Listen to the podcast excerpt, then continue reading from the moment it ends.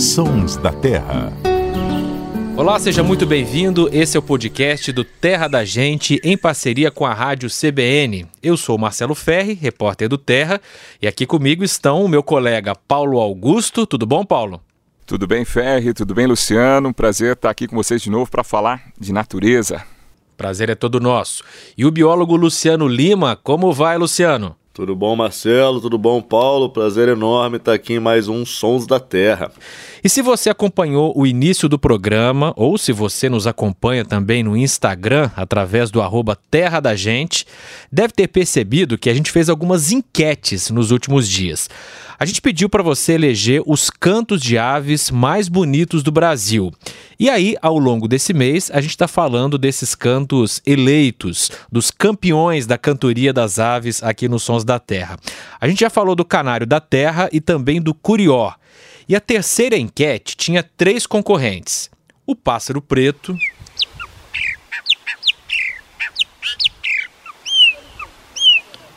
O azulão, todo mundo conhece, né? e a corruíra. Foi uma enquete bem popular, assim, de aves que estão no dia a dia de quem mora aqui na região sudeste. E o vencedor foi.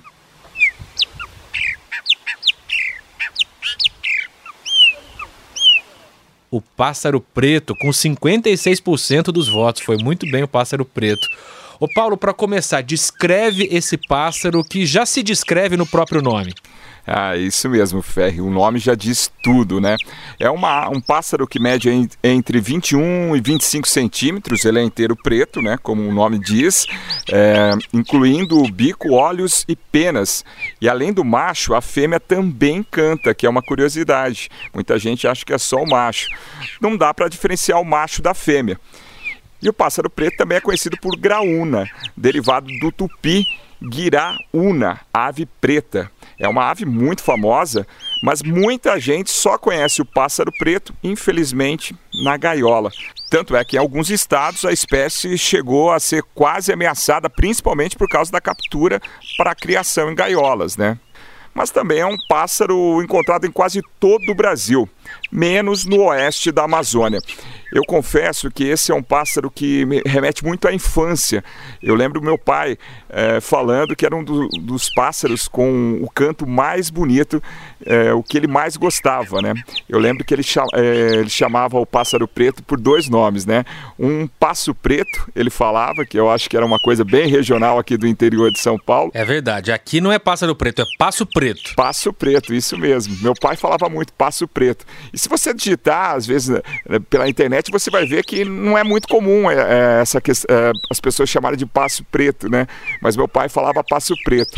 Ou assum preto, que é mais conhecido também no, no Ceará por esse nome, né? Agora eu gostaria que o Luciano explicasse pra gente qual é o ambiente ideal para o pássaro preto, passo preto ou assum preto, Luciano.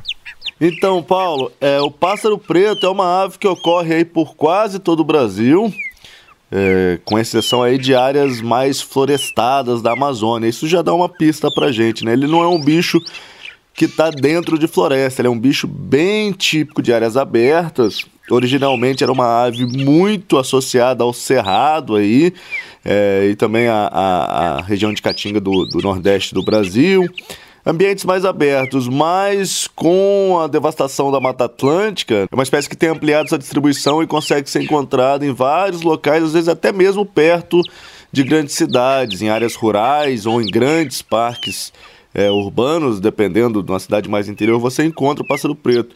Tem uma coisa muito interessante que eles são aves bem associados a palmeiras, assim, é muito difícil você ir em alguma área do cerrado de vereda e não ter um bando ali de pássaro preto que é dono desse pedacinho de vereda, onde tem uns buritis, faz toda aquela cena bucólica típica de Grande Sertão Veredas do Guimarães Rosa, né? Pássaro preto, buriti, vereda, é um bicho que não por acaso está muito presente aí na cultura popular brasileira.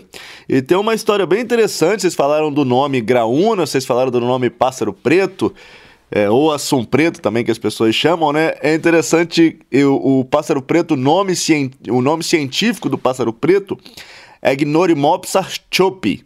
E isso inspirou o nome em inglês, que é Choppy Blackbird, que seria o pássaro preto Chopi.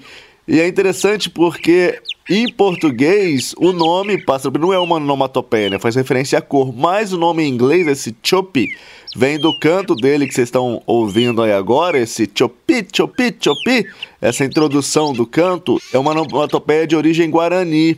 E isso inspirou o nome da espécie, não só o nome científico, mas também o nome em inglês. É interessante, né? Que em português, aqui no Brasil, onde a habitat, a gente não tem esse nome com origem indígena, mas o nome em inglês ele tem origem indígena no Guarani. E o pássaro preto que nós temos aqui é o mesmo que tem, por exemplo, nos Estados Unidos? Não, Ferre. O, o Blackbird, aí, o pássaro preto da, da Europa e de outros lugares, que inspirou inclusive a, a música famosa dos Beatles, né?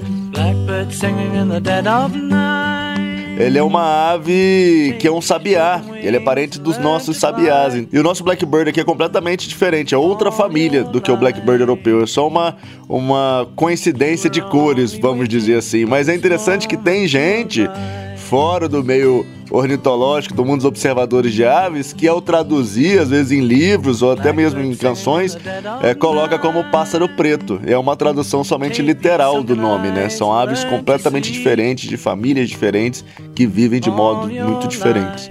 E é muito curioso isso que o Luciano está falando, que o Belchior, que é o nosso, nosso grande poeta também da música popular brasileira, ele cita uh, em Velha Roupa Colorida o Blackbird dos Beatles, né, que é a música famosa, e ele traduz em, em, algumas canções ao vivo, ele fala pássaro preto, me responde, né? Ele também fala assum preto, né? Ele traduz isso pro, pro português dessa forma também, né? E por isso, durante muito tempo, quando eu ouvia o Black a música, eu lembrava muito dessa ave. Como poeta americano, eu pergunto ao passarinho Preto, passo preto, Blackbird.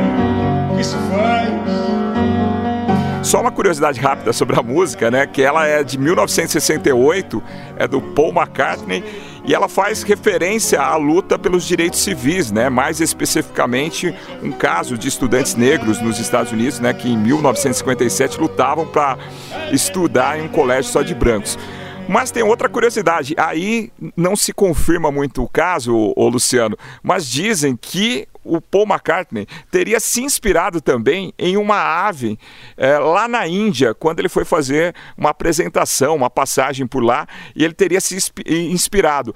Na Índia teria um pássaro também semelhante? É, existem espécies parecidas de, de desses sabiás escuros que ocorrem em diferentes lugares aí do mundo. Inclusive aqui no Brasil a gente teria um equivalente ao, ao Blackbird de verdade, que é o nosso sabiá una, né?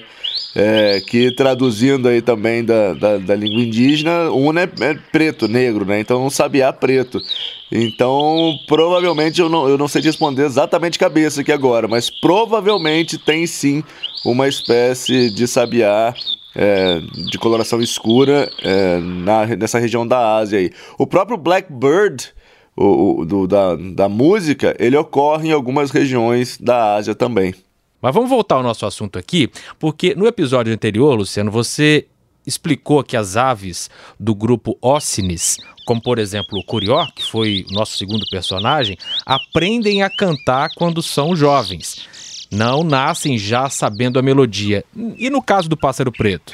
Então, Ferri, o pássaro preto ele também está nesse grupo aí, essa subordem dos ócines. É, o que faz com que ele, ele também aí aprenda o canto. Inclusive, são animais que vivem em grupos sociais, né? vivem em grandes grupos, é uma característica da espécie, e você tem também é, cantos que variam de região para região. Então, pode sim ter aí esse, esse sotaque, esse aprendizado no canto. Aprendemos muito sobre os pássaros pretos e suas derivações ao longo do planeta hoje aqui nos Sons da Terra. E na semana que vem, a gente vem com mais um episódio dessa série.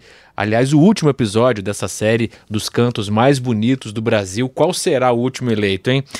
Muito bem, se você quiser conhecer mais sobre o pássaro preto, acesse o terradagente.com.br. Lá no nosso Instagram, arroba Terra da Gente, também tem fotos bem legais. Você pode acompanhar detalhes dessa ave nas nossas redes sociais. Queria agradecer muito ao Paulo Augusto e ao Luciano Lima pela participação hoje. Valeu, gente! Valeu, Ferri. Valeu, Luciano. Um abraço. Até a próxima. Valeu, gente. Um abraço para vocês e até a próxima. A música que encerra o episódio de hoje não é do Luiz Gonzaga, porque ele já passou por aqui, não é dos Beatles, mas é do João Pernambuco, que compôs e gravou Graúna, que é um dos nomes do Pássaro Preto. A edição e sonorização foram do Samuel Dias.